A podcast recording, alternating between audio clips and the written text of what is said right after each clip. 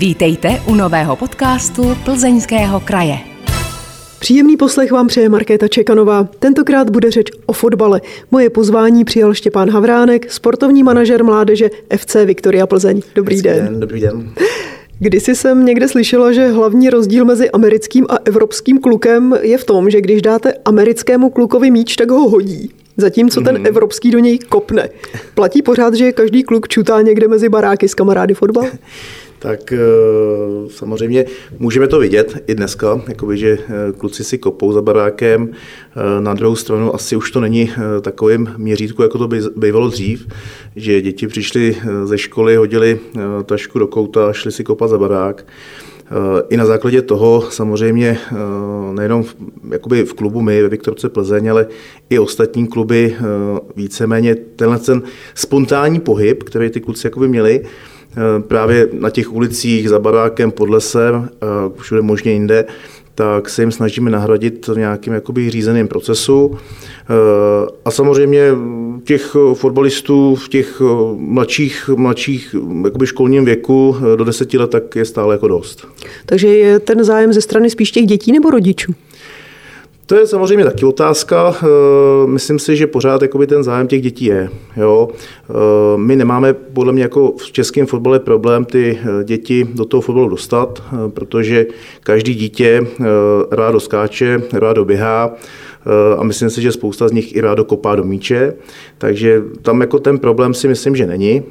Spoustu dětí do toho fotbalu jde samo od sebe. Trošičku máme potom problém na těch nižších výkonnostních stupních ty děti u toho fotbalu jakoby udržet. Říkáme slovo děti, jsou to i holky? Jsou to i děvčata samozřejmě. Máte širokou základnu toho dívčího fotbalu? Tak my máme ve Viktorii Plzeň pět dívčích týmů nebo pět dívčích kategorií od, od malinkých holčiček až vlastně po 18 leté, řekneme, dámy. Takže to je, když vezmeme, že v tom týmu je 20 hráček, vynásobíme se to pěti, tak jsme kolem stovky dívek, který máme v klubu. Je to nějaký, řekněme, republikový nebo evropský standard, nebo je jich víc, míň? Hmm, hmm. Myslím si, nebo takhle, samozřejmě dneska ten dívčí fotbal je v rozkvětu, spoustu klubů, spoustu fotbalových asociací do toho spoustu peněz investuje a je pravda, že ta hráčská základna u těch holčiček se rozšiřuje. Jednoznačně. A to je, řeknu, jako poušálně ve všech klubech. V čem je krása dívčího nebo ženského fotbalu? tak ty holčičky jsou do toho extrémně jako zapálený. Jo? A musím říct, že určitě jim to jakoby vydrží dlouhou dobu, ta zapálenost. Pak samozřejmě, jak jakoby ty holčičky stávnou a už jdou do toho ženského fotbalu, tak je tam nějaký úbytek těch holek a asi jako i z pochopitelných důvodů. Ale dívka obecně nebo holčička obecně, tak v tom mladším věku je kolikrát jako ladnější, řekněme, že ten pohyb má takový jako estetičtější než, než kluci, takže se na to hezky kouká, na ten dívčí fotbal. Ale, ale samozřejmě je tam větší procento, řekněme, v úvozovkách úmrtnosti, že jich zkrátka tolik do toho ženského seniorního fotbalu nedojde. Vy jste hodně zdůraznil to, že ty holčičky jsou zapálené. Rozumím tomu dobře, že jsou zapálenější než ti kluci? Samozřejmě to se musíme bavit jakoby o, o jednotlivcích, ale když ta holčička už ten fotbal hraje, tak musím říct, že, že ta zapálenost pro ten fotbal je jako obrovská. V čem jsou dneska největší slabiny zájemců, když dítě přijde k nějakým, řekněme, testům, přijímacím zkouškám do Viktorky nebo do nějakého jiného fotbalového klubu? Co tam vidíte za problém? Mm-hmm. Já tam vidím problém právě, že, a my jsme se to, my jsme už víceméně to nakousli na začátku toho rozhovoru, a to je takový ten, řekněme, všestranný pohybový základ těch dětí. Jo.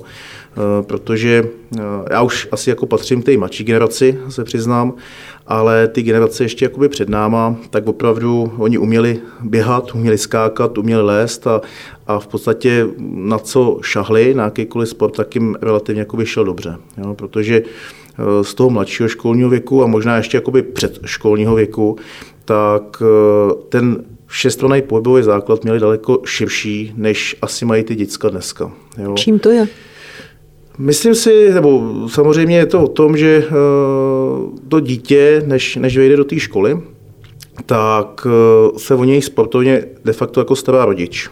A tam samozřejmě rodič, který to dítě k tomu pohybu vede, tak to je na něm obrovsky znát. Zatímco rodič, který to dítě k tomu pohybu nevede, tak vidíte tyhle ty jako obrovský jako nedostatky, které se potom v tom pozdějším věku, a teď se bavíme o tom školním věku a pozdějším, pozdějších letech eh, dají nějakým způsobem nahrazovat, ale tam si myslím, že nám to trošičku jakoby eh, republikově utíká. Čili to, co se zanedbá v tom předškolním věku, tak už se potom nedožene? Dá, ale je to těžší. Co třeba konkrétně ty děti, když přicházejí k vám k nějakým těm přijímacím zkouškám, neumějí? Hmm, hmm. Tam třeba vidíte, že eh, děcko, tak aby to nevyznělo blbě, jo, neumí pořádně spadnout na zem. Jo? Takže to je jako základ. Vidíte, jako, že takové ty gymnastické věci, co si myslím, že by už to děcko mohlo umět, a to je třeba kotol vpřed, kotol vzad, tak eh, to umí strašně malé množství jakoby děcek. V tom, v tom věku, kdy k nám třeba přijde na ten nábor v těch 6-7 letech, tak eh, to často ty děti neumí. Proč by měli zrovna kotoul umět? nebo jakýkoliv jiný cvik, jakýkoliv jiný cvik, ale ten kotol si myslím, že jakoby z těch pohybových vzorců, eh, z té gymnastiky, řekněme, nejjednodušší.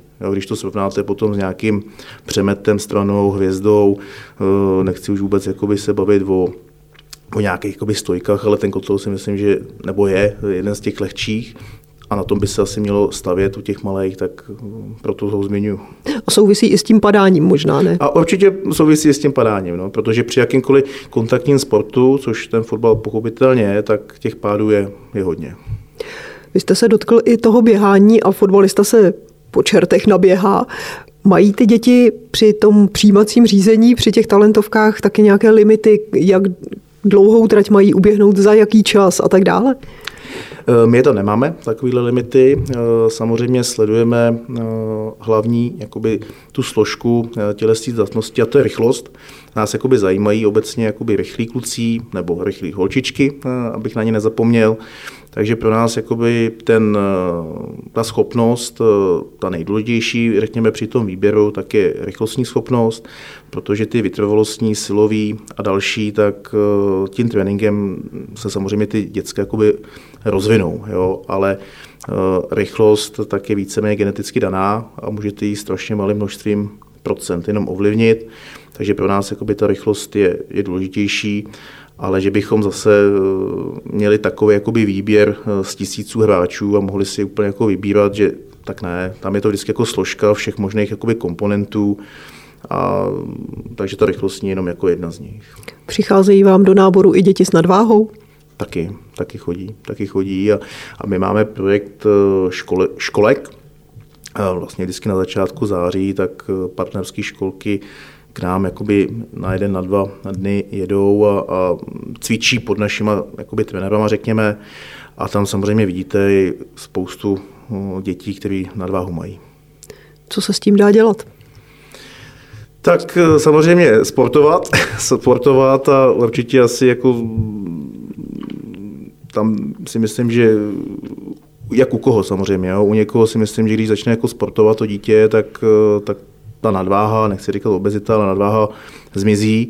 No a u někoho třeba ten problém může být eh, trvalejšího rázu a dneska už je spoustu jakoby výživových poradců, který eh, tím rodičům, protože tahle ten aspekt je určitě s rodičema, tak, tak jim dokáže eh, edukovaně poradit. Přijmete někdy i takovéhle dítě, protože třeba vidíte ten potenciál a víte, že může zhubnout a že to všechno bude v pořádku? Mm, jo, jo, jo. Když tam jako jsou další další predikce toho, že, že to děcko, jak říkáte, tak má nějaký uh, dispozice k tomu sportu, k fotbalu, tak uh, určitě před ním jako nezavíráme dveře, nezavíráme před ním oči a i takový se do našeho klubu můžou dostat. A ta zkušenost asi je taková, že když je vůle trenéru je vždycky, si myslím, ale když je vůle rodičů, tak se na tom vždycky dá zapracovat a, a ten progres tam je téměř, téměř vždy vidět. Představme si tedy, že dítě se dostalo do výběru, do nějakého potěru FC Viktoria Plzeň. Jak dlouho většinou u vás vydrží? Máte nějakou průměrnou hodnotu? Průměrnou hodnotu nemáme. Samozřejmě když jako začínáme s těma dětskama, a my s těma začínáme v šesti letech, v pěti, v šesti letech s těma začínáme pracovat, tak samozřejmě to jsou kluci nebo dívky, hlavně jakoby Plzeň město. Jo, když to jakoby zjednodušíme, tak jsou to děti z Plzně. Samozřejmě postupem času, tak ta selekce jakoby je z větší oblasti.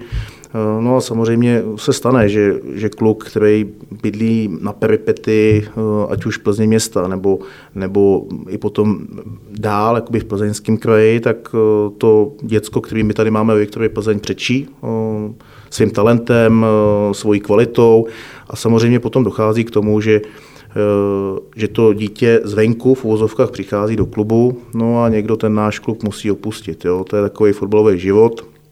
A samozřejmě, čím jsou ty děti, a budu říkat mládež, čím jsou jako starší, tak, tak ten výběr děláme z větší oblasti, no a tím pádem k té selekci dochází. Ale ale nechci říkat, nechci říkat, eh, jestli to je 5%, 10%, eh, to je strašně jako individuální. Máme v klubu kluky, kteří jsou dneska v tom nejstarším dorostu v U19 a jsou tady de facto od, od 6 let. Vy jste teď vlastně částečně odpověděl na moji další otázku, jestli je dobré, aby dítě začínalo s fotbalem třeba někde u nich na vesnici, kde hmm. bydlí, anebo se rodiče mají hmm. ambiciozně rovnou snažit o tu hmm. Viktorku. Jak to je? Zase použiju takovýto kliše, ale to úplně kliše není, je to strašně individuální, protože eh, když máte dítě a, a nejste úplně tady, jako řeknu, plzeňák, tak uh, asi není úplně nezbytně nutný toho kluka hned jakoby dát do Viktorie Plzeň, uh, ale strašně záleží na jedné věci a to je uh, trenér. To je trenér v tom týmu, kde vlastně jako třeba bydlím, jo, já sám pocházím, nebo bydlím v Dolanech u Zruče, tak eh, mám dvouletý dítě, eh, tak až začne hrát fotbal, nebo jestli začne hrát fotbal, tak budu koukat v první řadě na to, eh, do jakého klubu ho dám podle toho, kdo tam trénuje. Jak si to rodiče můžou uvěřit? Reference někde nějaké? Jsou, jsou možné.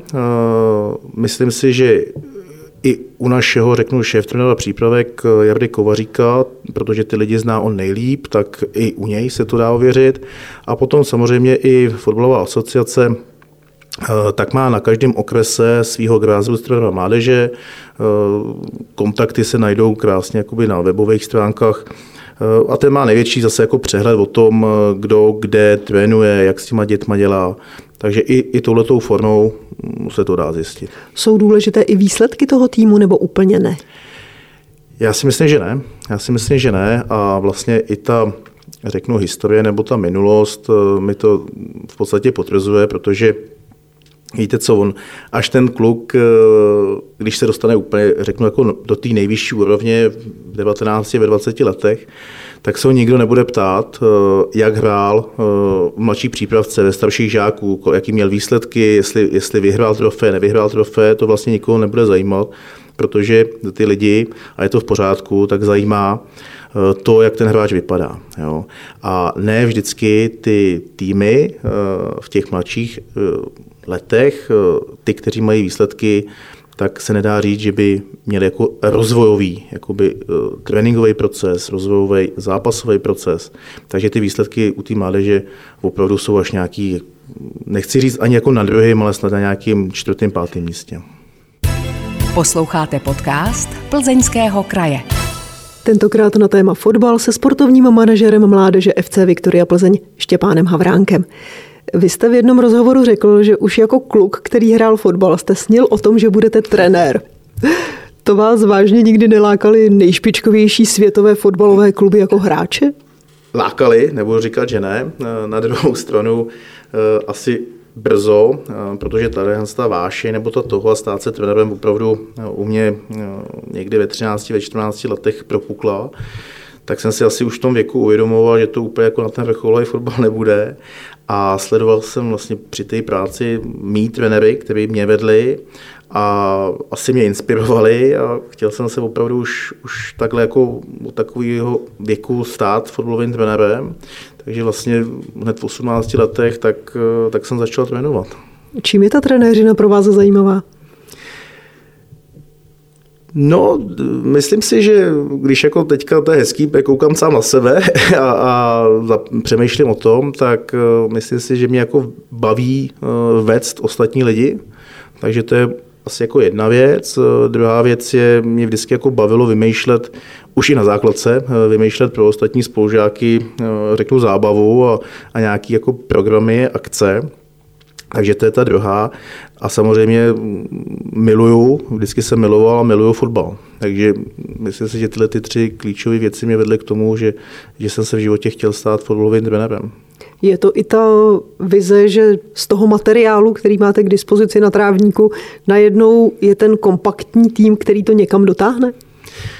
Jo, taky, taky, ale mě, jako, mě baví obecně jako pra, pracovat jako s lidma. Jo? A samozřejmě uh, pracovat s mládeží, s malými klukama, uh, tak uh, mě opravdu jako obohacuje strašně. Jo? Beru to jako svý životní poslání v podstatě a protože já jsem si v tom, v tom trenérském řemesle, když to takhle můžu nazvat, jakoby prošel od desítiletých kluků až po, po téměř jako dospělý 19-letý kluky. A v podstatě ta práce, úplně to nechci nazývat prací, ale ta činnost s těma dětma nebo s těma dospělejma už téměř, tak ona má každá svý kouzlo. V čem se to liší? Lišíte se to jakoby k přístupu k těm dětem. Jo. Samozřejmě v desetiletým, s 12 letým budete se bavit trošičku jakoby jinak než, než se 16-17 letým klukem. Jo. Ale ta, ten vztah s tím hráčem, vztah s těma klukama, vztah s tím týmem, tak eh, to je to, co mě samozřejmě na tom baví. A liší se to mm, hlavně jako kvůli tomu věku. Jo? Tam já to jako vnímám, protože, protože když to řeknu, tak, eh, tak 12 letý děti to jsou jako pohádkový děcka, jo? to je opravdu hra jako taková. No a u těch 18-19 letých hráčů už je to zase jako o tom, že jsou absolutně jako motivovaný, cílevědomí, už, jako ví, už jsou téměř jakoby na tom, nebo řeknu, jsou těsně pod vrcholem do toho profesionálního fotbalu, eh, tak se s nimi bavíte samozřejmě jinak. Mezi tím ještě je kategorie těch pubertáků. Jaké mm, to je trénovat mm, tuhle mm. kategorii? Tak uh, skvělý, skvělý, musím říct, že skvělý, jo, protože Uh, oni mají svůj smysl pro humor. Myslím si, že když se člověk na ně dokáže jako napojit, na tu jejich energii, na tu jejich jakoby komunikaci, tak eh, jsou fajn ve finále a eh, já musím to zaťukat, já jsem měl vždycky štěstí na ty kluky, protože si myslím, že eh, jsou jako dobří lidi, dobří lidi. Jste trenér, který hodně křičí? Asi jo, asi jo. Na druhou stranu, eh, když se jako sám na sebe podívám, tak jsem ve spoustě věcech se sklidnil. Eh, spoustu věcí bych asi před těma 15 lety eh, řešil jinak než dneska. Takže a asi to jako v tom, v tom lidském procesu je asi normální, asi to takhle jako správný, že se člověk vyklidní eh, a asi jako dokážu už dneska jakoby rozpoznat, co je důležitý a co je méně důležitý a podle toho na to klás jakoby větší důraz i třeba eh, hlasitým projevem. Když si tak vybavím trenéry, tak většinou jako křičí i na tom hřišti, že jo, aby dali nějakou informaci hráčům, kteří jsou od nich hmm, daleko. Hmm. Jak trenéři pečují o své hlasivky? tak zase, zase jsem měl to štěstí, že já s tímhle tím nikdy problém neměl, takže, takže jsem nemusel nikdy se o to úplně nějak zvlášť jako starat. Takže se vám nestalo, že byste po nějakém zápase o ně měl? Ne, vůbec ne, vůbec ne, vůbec ne. Trénoval jste někdy ženský tým? Ne, takovou zkušenost ještě nemám. Chtěl byste? Aktuálně ne, aktuálně ne, protože uh, mám nějakou svoji tady práci, kterou mám rozdělenou a jak se říká, člověk mění, život mění, takže nikdy neříkej nikdy. Uh, možná, možná někdy jo, ale teď jako to poslání uh, mám nastavený někde jinde. Je trénování ženského týmu v něčem jiné než u toho mužského? Určitě bude mít svý specifika, jo, ale asi by o tom měli víc mluvit eh, kluci trenéři, kteří trénovali jak dívčí fotbal, tak, tak klučičí fotbal, aby to dokázali mm, nějak jakoby mm, pojmenovat, eh, popsat, eh, v čem je jako jiný. Ale už tak, jak ta holčička od toho kluka je jiná, tak si myslím, že i to koučování a vůbec způsob komunikace je jakoby jiný. Mimochodem, když už jsme u těch žen ve fotbale, tak nám přibývá žen rozhočích. Mm-hmm. Je to z vašeho pohledu fajn, že tam najednou ty ženy jsou i v téhle roli? Myslím si, že to ničemu určitě nevadí. Naopak mám tu zkušenost, že když to píská dáma, tak ty hráči jsou často jako kultivovanější a slušnější než na toho chlapa. A ono úplně to samé i funguje, když máte kolegyni a my máme ve Viktorově Plzeň i trenérky, po případně fyzioterapeutky dámy, tak vím, že i ten chlapský, nebo to chlapský prostředí eh, se za účasti dámy mění. Takže výskyt ženy ve fotbale je velmi pozitivní a žádoucí. Přesně tak, přesně tak, protože je to prostředí kultivovanější. Když se vrátíme k tomu vašemu trénování, jaké vlastnosti by podle vás měl mít dobrý trenér? Uh, skvělá otázka, za to děkuju. Uh, myslím si, že v první řadě by ten trenér měl být spravedlivý. Jo? Měl by být upřímný k těm hráčům, uh, a měl by samozřejmě eh, být odborníkem, jo? což je samozřejmě eh, člověk řekne, jako, že to je číslo jedna, ale já přeto ještě stavím ty lidský a to je ta spravedlnost a to je ta upřímnost. Musí za sebou nutně mít nějakou velkou hvězdnou hráčskou kariéru? Myslím si, že nemusí. Myslím si, že nemusí. Eh, určitě vám ta hráčská kariéra v Lečems otvírá dveře. Eh, možná dřív, než pro trenéry, kteří třeba tu hráčskou kariéru takovou nemají. Eh, ale na tu otázku eh, odpovídám, že si myslím, že trenér nemusí mít tu hráčskou kariéru a já jsem i nedávno dával rozhovor, kde jsem vlastně říkal, že my ve Viktorově Plzeň máme dvě větve trenérů. Jedna větev trenérů je, řekněme, s tou hráčskou minulostí a druhá větev je víceméně jsou to často jakoby pedagogové a přesně to je takový ten krásný mix, eh, třeba u nás v klubu, eh, že se ty lidi jako vlastně obohacují, jo? protože trenér, který prošel tím, tím prostředím jako profesionální hráč, tak ty situace zažil z pohledu toho hráče, No a zase ten třeba v úvozovkách řeknu učitel, eh, tak eh, do toho vnáší pedagogické zásady, psychologické zásady, určitě jako systematickou práce a když jako to spojíte, tak z mého pohledu to je krásný mix, který vlastně posouvá eh, všechny ty lidi v tom klubu. Obráceně, může se z každého hráče stát trenér? Než kvůli dobrý trenér? No a e, myslím si, že ne, myslím si, že ne, protože právě tam naskakují e, určitý e, věci, které jako hráč, e, tak samozřejmě tolik jako možná vůbec, možná trošku vnímáte nebo nevnímáte, ať už jsou to jako sociální vazby, metodika práce, systematika práce, určitě jakoby e, pravidelnost, soustavnost, e, pedagogické zásady, psychologické, e, sociální věci. Takže nemyslím si, že každý trenér, který prošel jako hráč nějakou vyšší úrovni, musí být automaticky dobrý trenér. A vlastně i ta, i ta zkušenost eh, nám to ukazuje, že to tak být nemusí. Jaké jsou vaše trenérské vzory nebo idoly? Tak já se přiznám, že jsem nikdy žádný trenérský vzor neměl jako takový. Eh, vždycky jsem si spíš jako vybíral trenéra, eh, který eh, v podstatě hrál způsobem, který mi byl vlastní a to jsem si jakoby sledoval. Jo? Takže, takže dlouhou dobu a do dneška to je třeba Jürgen Klopp z Liverpoolu, ať už jako jeho způsob pressingu, jeho způsob vůbec jako styl hry a, a styl hry, způsob hry, tak mi je to blízký a tak toho jsem třeba sledoval a sleduju do dneška, ale že bych eh, měl vyloženě jako jednoho trenéra eh, a na toho se zaměřil. Já se spíš jako zaměřuju na, na způsoby hry eh, těch světových týmů, ať už je to v rámci ligy mistrů, teďka běží mistrovství světa v Kataru, tak spíš se jako zajímám o ty týmy, které jsou mi tím způsobem hry blízký. To, co vidíme potom na tom trávníku, to je ten výsledek práce, ale zatím je nějaká metodika. To, jak ten trenér vlastně dokáže ty hráče přimět k tomu, aby hráli právě takhle. Mm.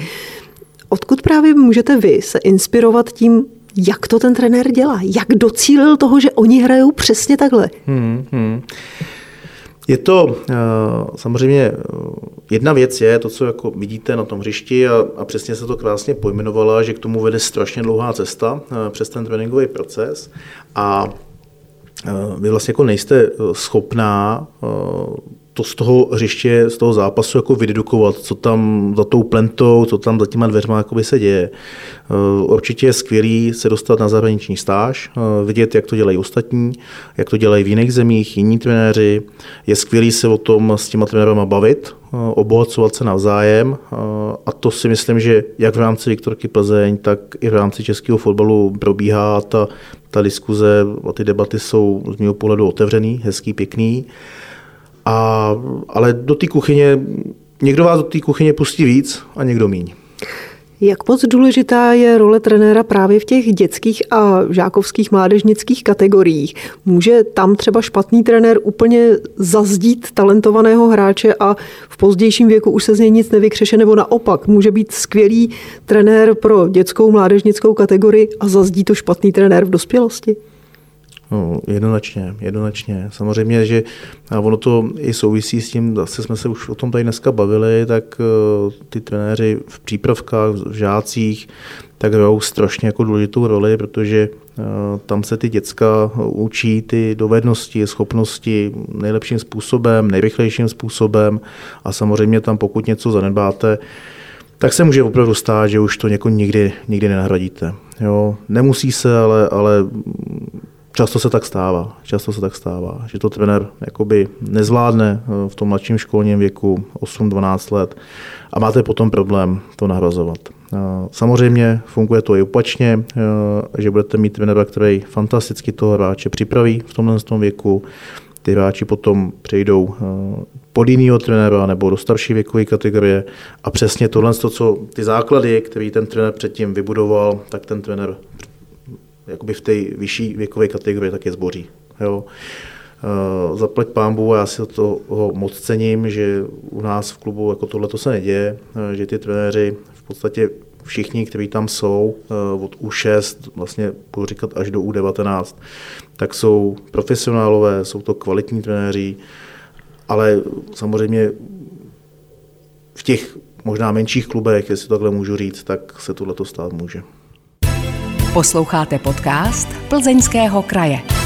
Jeho hostem je Štěpán Havránek, sportovní manažer mládeže FC Viktoria Plzeň.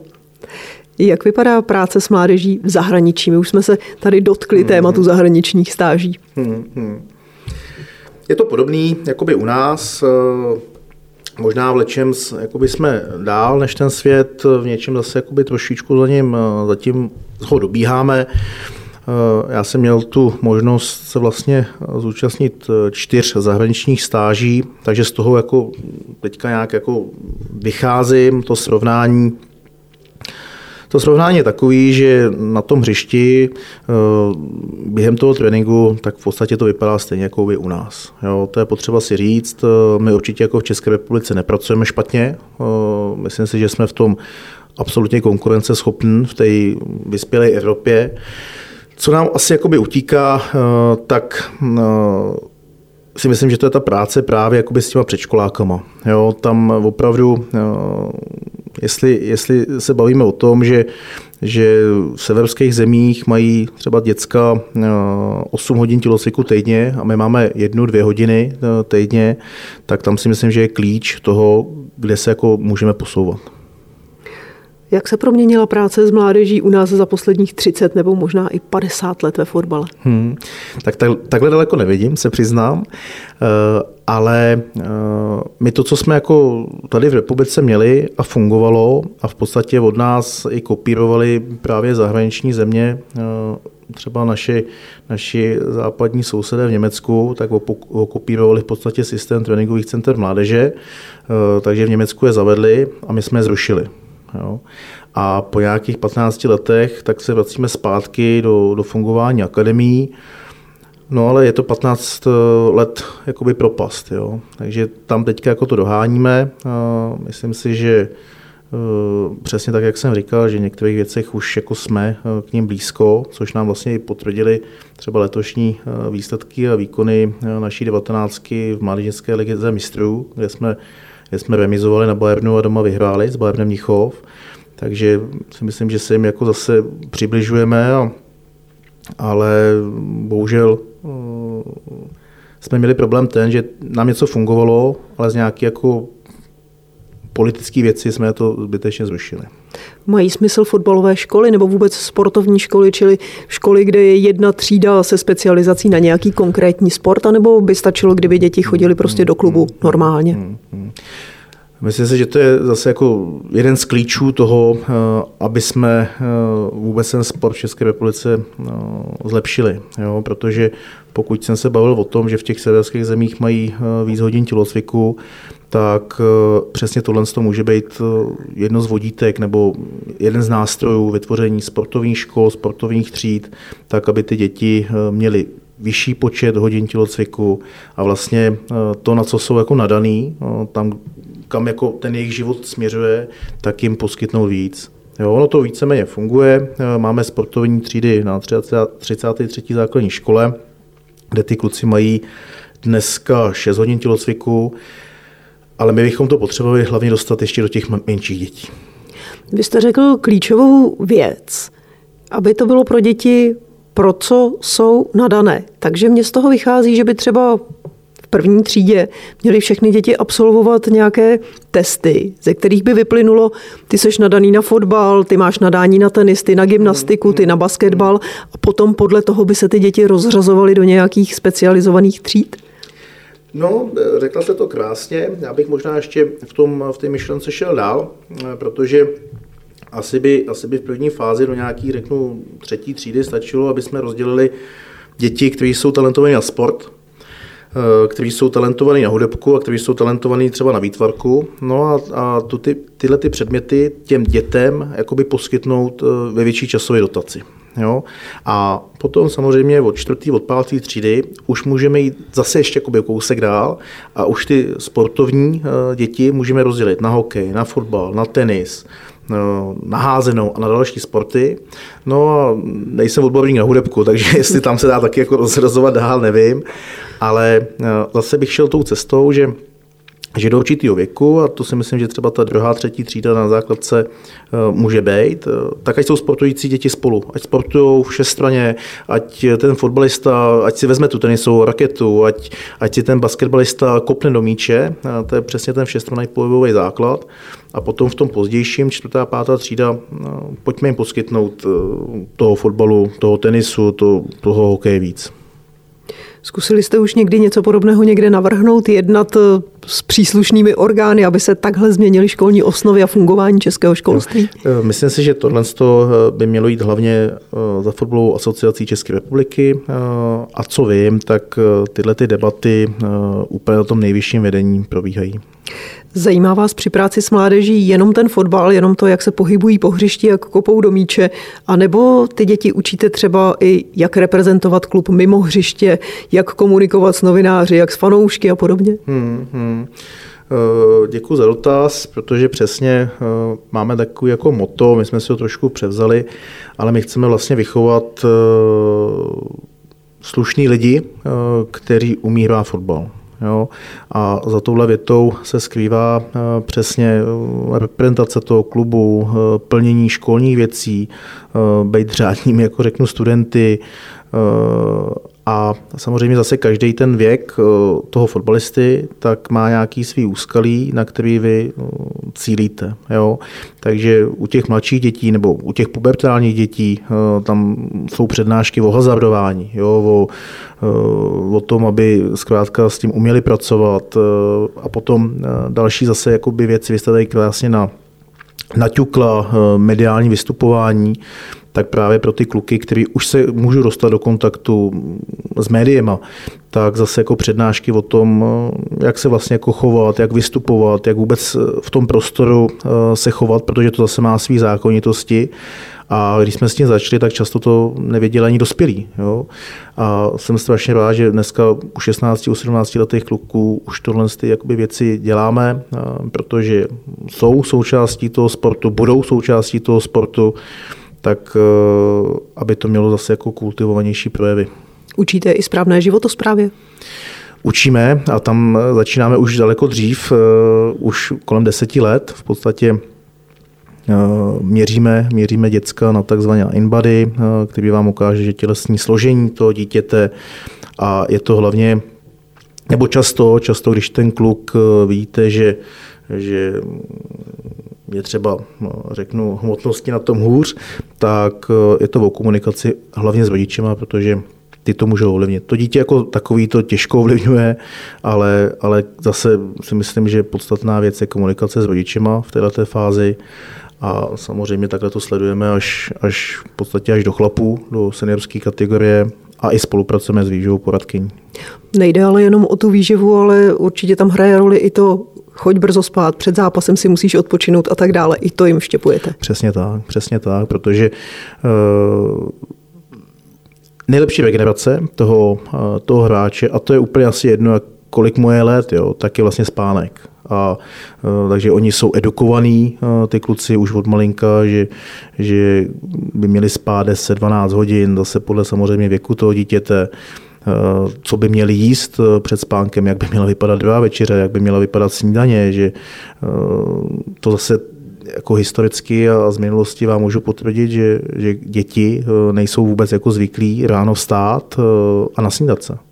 Jo, dneska spoustu dětí odejde do školy bez snídaně, bez toho, by pozřeli cokoliv do úst. Eh, často svačinu, kterou dostanou z domova, tak eh, vyhodí do prvního koše ve škole no a jdou, eh, jdou na oběd.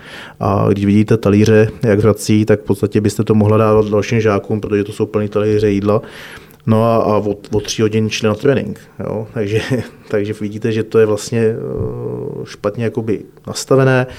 Takže nám, když potom ty kluci přichází už do nějakého jako řízeného procesu a, a to je kolem 14. věku toho dítěte, přichází na sportovní školu k nám, kde máte vlastně celý den na očích, tak je to vlastně tohle z toho učíte. To je docela pozdě ve 14 letech. Hmm, přesně tak, přesně tak.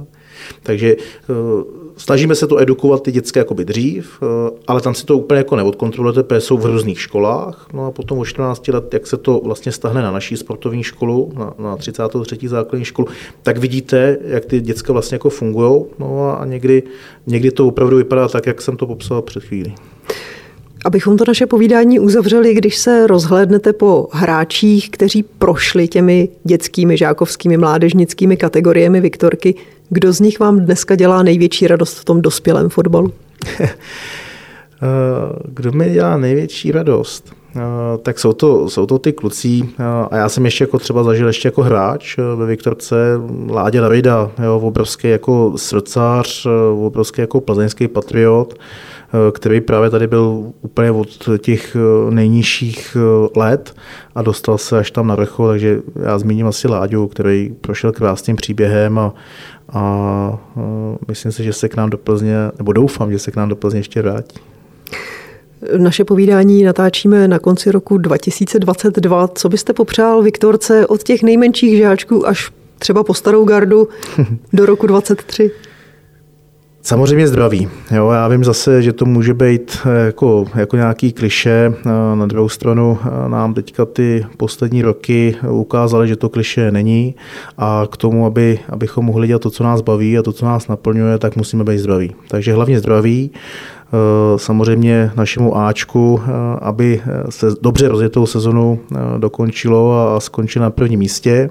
Opět, abychom si v Plzni zahráli evropský poháry, No a co se týče mládežnického fotbalu, tak aby se nám dařilo vychovávat eh, nejenom úspěšní fotbalisty, ale i úspěšní eh, lidi. Já vám moc krát děkuji za tahle slova. Hostem podcastu Plzeňského kraje byl tentokrát sportovní manažer mládeže FC Viktoria Plzeň Štěpán Havránek. Děkuji za pozvání. Naschledanou. Vážení posluchači, pokud i vy máte ve svém okolí někoho, kdo dokáže o své práci takhle zajímavě a zapáleně povídat, dejte nám o něm vědět, rádi ho pozveme jako hosta do podcastu. Stačí napsat e-mail podcasty zavináč plzeňský pomlčka kraj.cz. Těší se na ně Markéta Čekanová. Díky za to, že jste poslouchali tento podcast. Připomínáme, že všechny podcasty Plzeňského kraje najdete také na stránkách Plzeňského kraje www.plzeňský-kraj.cz, na krajském Facebooku, YouTube nebo v Spotify, Apple podcastech a podcastech Google. Aby vám neutekly další díly, nezapomeňte nás sledovat nebo si přihlásit odběr, ať už nás sledujete nebo posloucháte kdekoliv. Těšíme se v příštím dílu naslyšenou.